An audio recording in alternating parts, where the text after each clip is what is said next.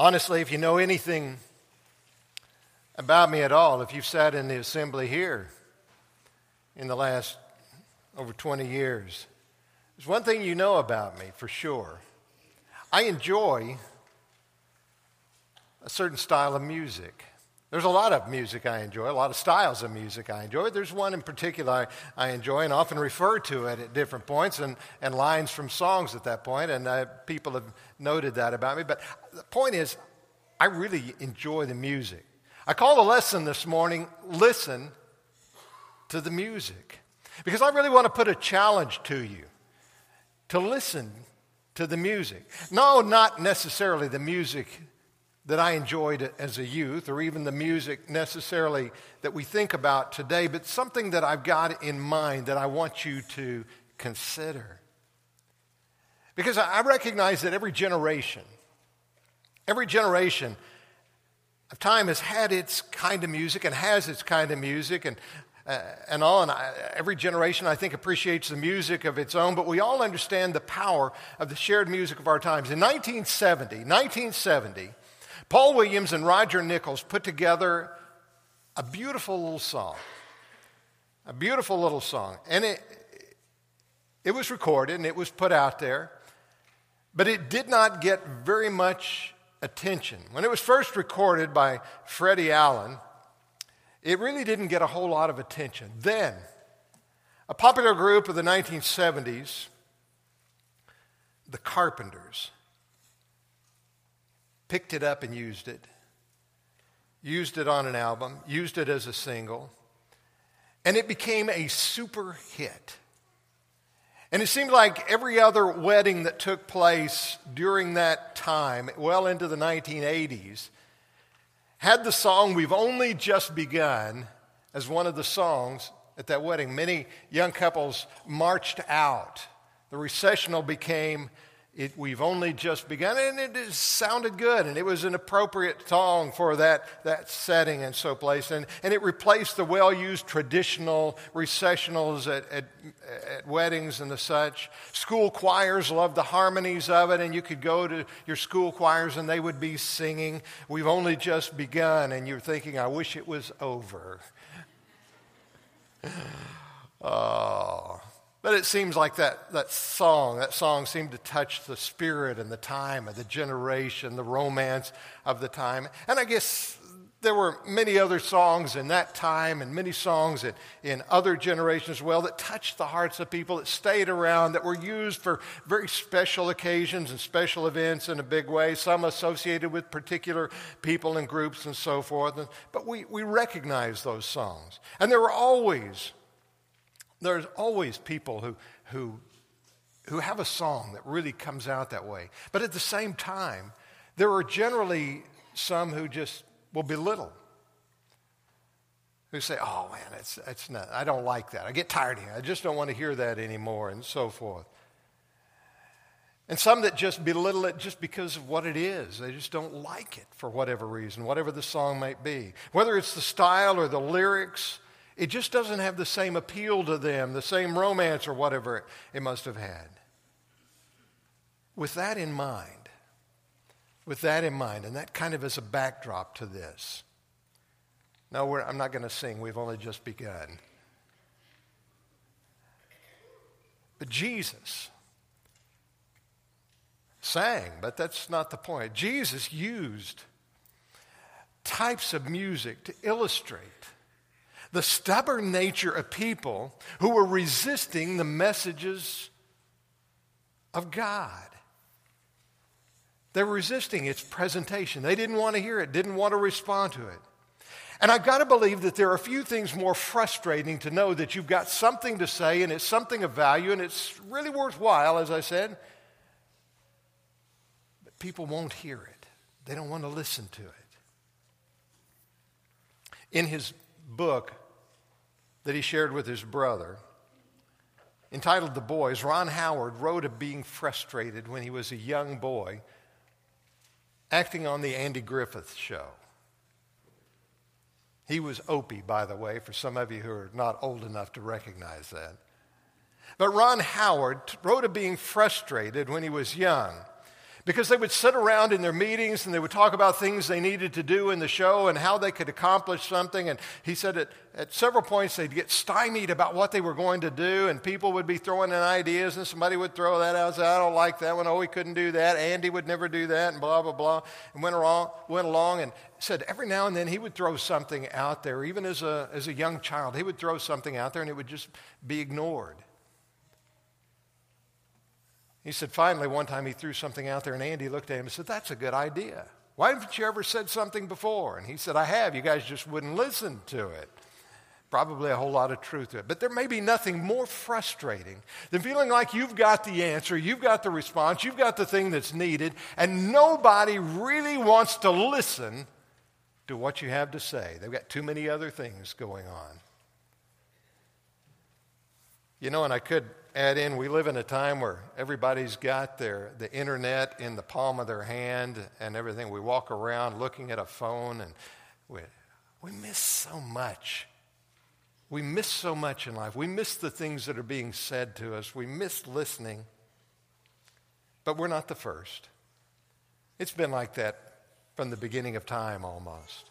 Matthew 11, picking up in verse 16 reading the thing that I was talking about there about Jesus and what he said. Picking up in verse 16 in Matthew 11, it says, But, but to what? To what shall I liken this generation? It's like children sitting in the marketplace and calling to their companions and saying, We played the flute for you, and you did not dance. We mourned to you, and you did not lament. For John came neither eating nor drinking, and they say, He has a demon. The Son of Man came eating and drinking, and they say, Look, a glutton and a winebibber, a friend of tax collectors and sinners. But wisdom is justified in her children. He says, We came and we offered, and you just wouldn't listen. So, to borrow a line from a song that may be familiar to you, turn your radio on and listen to the music that's in the air. You know, there's a difference. There's a difference between playing your recorded music, having your specific music that you want to hear, and playing it as we do today. I think fewer and fewer people listen to the music on the radio today, I guess. Maybe you still have a habit of doing that. But there's a difference between listening to what the radio has to offer and what's, what's on there and just playing exactly what you want to hear on your specific download or whatever it might be. I was thinking about that this week, and of course, I had to admit I don't listen to nearly as much radio as I used to. I'll be honest with you, generally, if I'm in my car by myself, I've got a book playing and listening to a book as I drive or wherever I'm going. But I got to thinking back a lot of years and see if this sounds familiar to a household that you lived in. Maybe yours was very different than ours because we tended to be people that, that drew upon whatever music we wanted. But as far as I can remember, until my sister and I were, my older sister and I were in our teens, not that younger girl that came along later, and I'm not sure if she's really part of the family or not, but. Uh, until my sister and I, my a little bit older, much, much, much older sister and I, were in our teens, I don't remember the radio being played in our house. We had a radio, but I don't remember the radio being played in our house much. Sometimes in the car, the radio would be turned on, but I got to tell you, if my dad had control of the radio, he would always try to find some preacher on there. There was some guy named Dr. Burpo he liked to listen to, and I thought, why in the world would you listen to a guy by the name of Burpo? That just didn't sound very good. But anyway, he liked to listen to preachers as we would drive along. Like that thrilled me along the way. Yeah, kids in the back seat of the car, Dad, do we have to listen to this anymore? But we would listen to the radio, and I can remember pulling up into hospital parking lots and my dad saying, yeah, you can listen to the radio for 15 minutes, but don't run the battery down. Like we would know if we were running the battery down or not. Remember those days? Some of you are old enough and you remember those days. But until my sister and I were in our teens, I don't remember a radio being played much at all, if at all, in our house. Yes, the hi fi, the record player, would be played, but not the radio. Television might be on, but not the radio. It wasn't that we had something against the radio. That, that wasn't it. I hope you don't think too odd of us. But once we got into our teens, and whenever I was in a car, I said, Can we turn on the radio? And when we began to drive ourselves, of course, the radio was on, and we had a couple of stations, AM stations, that we listened to in those days. But enough about that. I think you understand the value of the radio and the variety of things that it puts out there. Because there is music to be heard. And these days, especially, there is music just about everywhere you go. Walk into a grocery store, there's music being played. Walk into a clothing store, there's music being played. You can even go out into the, a lot of parks, and they have loudspeakers with music being played in the park. You can go into an office, you sit waiting on your dentist to call you in for hours, and you can hear music in the waiting room because there is a background of music being played, and I know they, they have those subscriptions for what they play while they're there, some of them playing radio stations while they're there. But you hear that. We hear what we often refer to as elevator music because that's what they play in the elevators when you're riding between the floors. And it's really kind of embarrassing when you think about it and you get in the elevator and you realize you know you're old because they're playing the music of your generation in the elevator. And the other people in there don't have a clue what that song is, but you want to sing it out loud. That's when you're old. i I'll get there one day. But we have, what I'm telling you is we have this background music, but do you hear it? Do you really listen to it? Do you know what's being played? Have you, have you sat and listened and say, oh, yeah?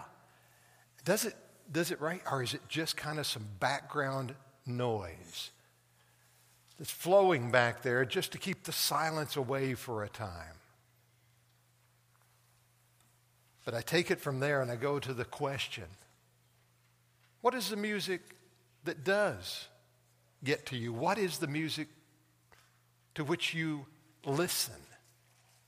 Interesting story in Matthew, uh, 1 Samuel 16, not Matthew, 1 Samuel 16. We were in Matthew a while ago, but 1 Samuel 16, you remember when Saul was having so much trouble, evil spirit on him? What'd they do? They got David to come and play his music for him because music does have an effect on us and calms us down in a way. And when we listen to it, we, it's easy to recognize the different genres, the different ages, the different times of music, and all of that. And, and all of this kind of you're, you're getting, you're saying, well, what are you telling me? What are you telling me here? Well, it makes us question what is it that we're hearing? What are we listening to? What music do we prefer and what will we listen to? What lyrics, what, what style, what, what, what is it? Are we looking for comfort? Why do we listen to it? Is it, is it our, our tradition? Is that what we grew up hearing? Is it something else? What is it that, that brings it to our ears? So much music is heard as background to life, but how much of it do we really, really listen? Now, twist this just a little bit. Take it outside of just what we typically call music. Do you hear the music of life? What are the sound, sounds around you? Did anybody else hear the slurping of the baptistry? You may be too far back. I sat there and I thought, oh man, we needed to put a little bit more water in the baptistry because the pump is running through there and air gets in there and it goes. That's not my bones creaking, that's the baptistry making that noise back there. And we'll put a little water in it later and it'll quit that because that pump's running. Do you hear it? Do you hear the sound and the vibrations of it? Maybe not. You may be too far from it. Standing here, I can hear it well. And my ears are not that sharp today. What are the sounds around you?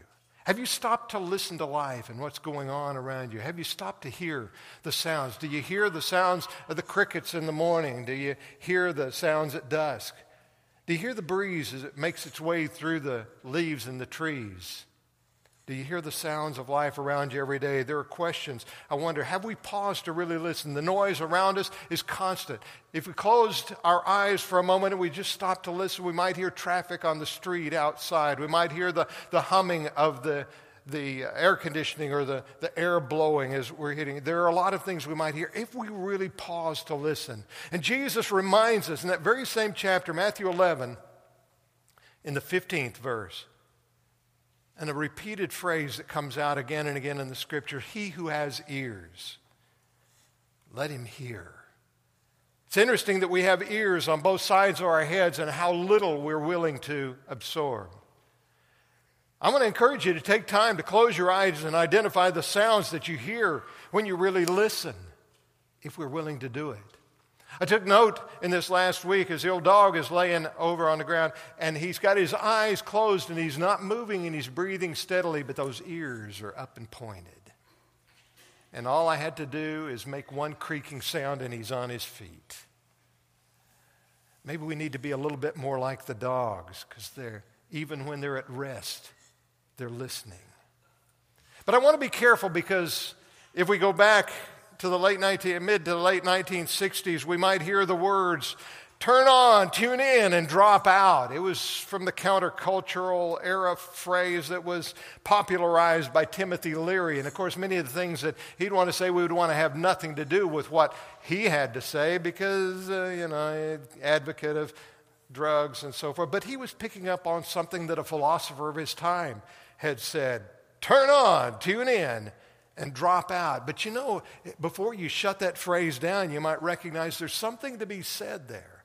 Take it out of the drug culture. Take it out of the countercultural revolution. Take it into just the, the popular thought. There comes a time we need to turn on. We need to tune in. And from where we are, we need to drop out and get hold of where we really need to be. So I want to tell you about the music that needs to be heard. It is sounding, but are we listening? It may be subtle, it may be bold, it may be common, but are we really hearing it? It's kind of like the old Christmas song that, that comes around from time to time Do you hear what I hear? And maybe we were never listening.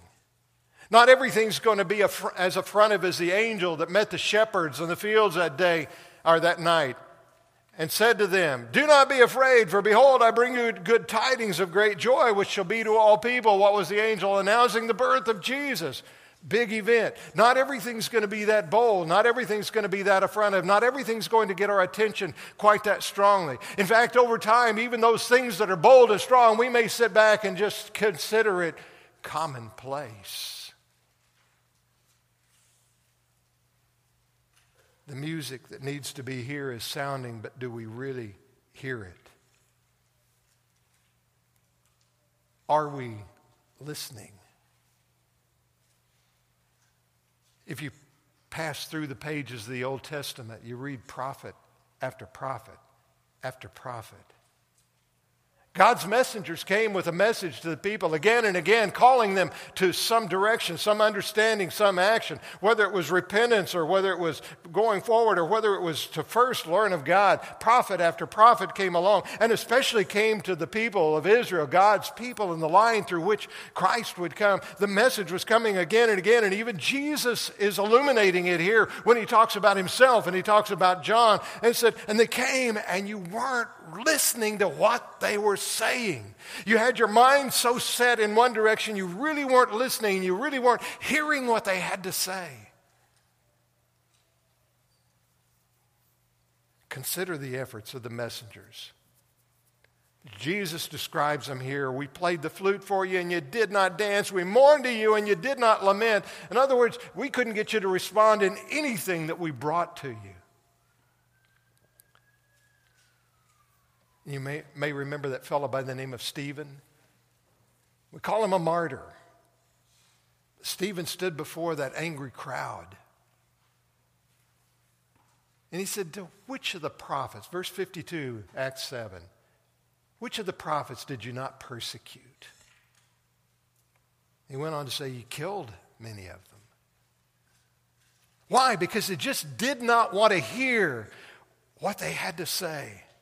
John and Jesus, John the Baptist and Jesus came with different music, if you want to call it that. They came with different perspectives of speech. They came with different opportunities in a sense, but they called to the very same message repent, for the kingdom of heaven is at hand. They called people back to God. They called them to recognize God. They called them to recognize the power, the majesty, the marvel, and the nature of God. They called on them to recognize what God had in store for them.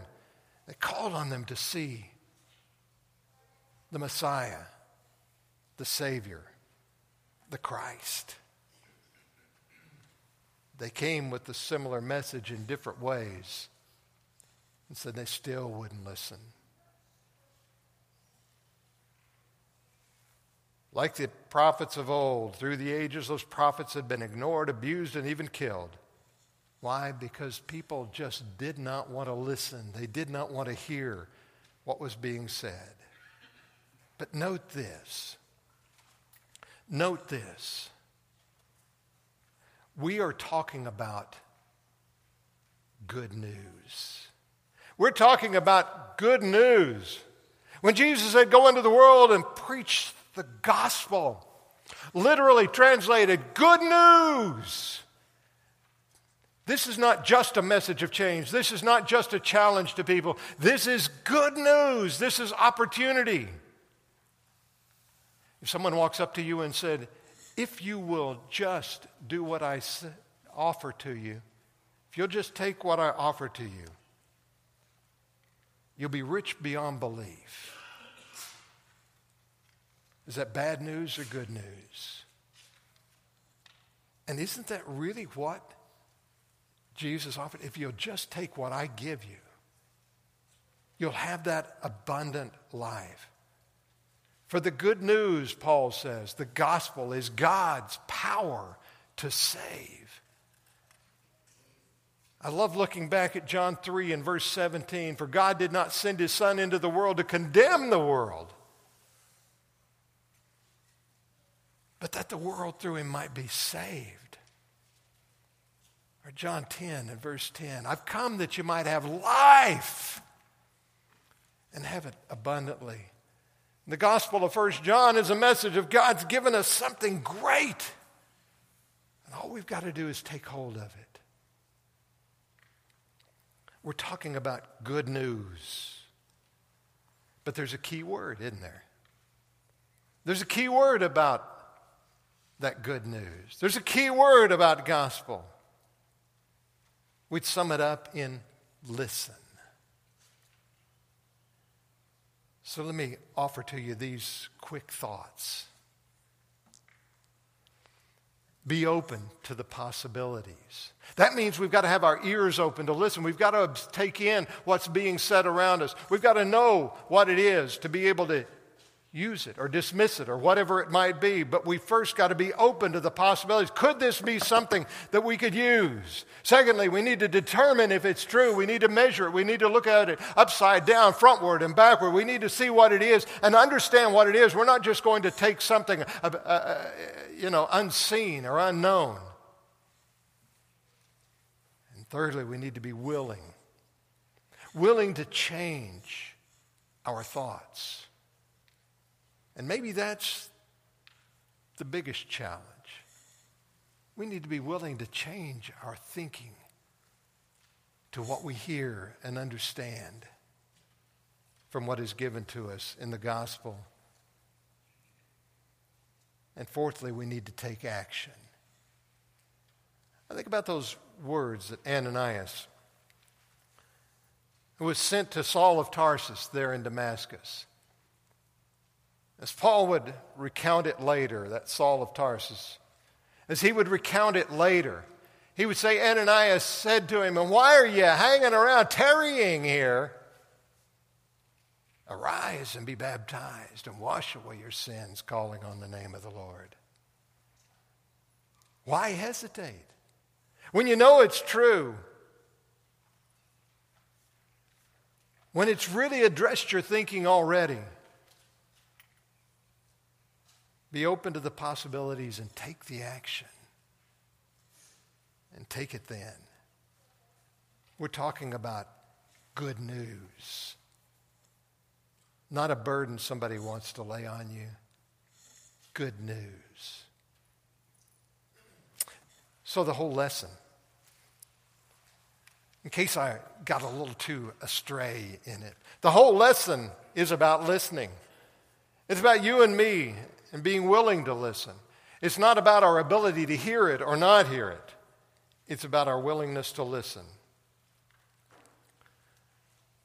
For well over 50 years, I, started to count them up, but I just went from memory. Well over 50 years, it may have been closer to 60 years.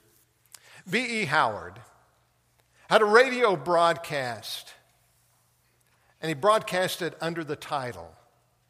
And sometimes he would lean quietly to the microphone and he would say, Are you listening?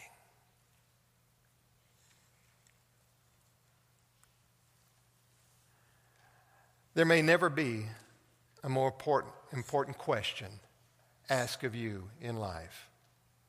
There may never be something that serves you better in all of your life than answering the question in the affirmative when somebody says to you, Are you listening? There's no doubt there were things we listened to. Today, people listen to all kinds of podcasts and speakers and books and music and whatever else we can download or, or, or ring. But the question of the good news, the question of the opportunity today is the question Are you listening? We'll sing a song of encouragement this morning. Maybe there is someone who's considered a great need in your life. Maybe you recognize something you need to do you've not done. Maybe you've never obeyed the gospel. You said, you know, I've got to do that, and I need to do that now. The opportunity is yours today. We'll share that moment with you in a great way. Maybe there's another need you have. If there is, we'd gladly assist you and help you with it, whatever it might be at this very hour. If you need to respond publicly this morning, please do so while we stand and sing the song together.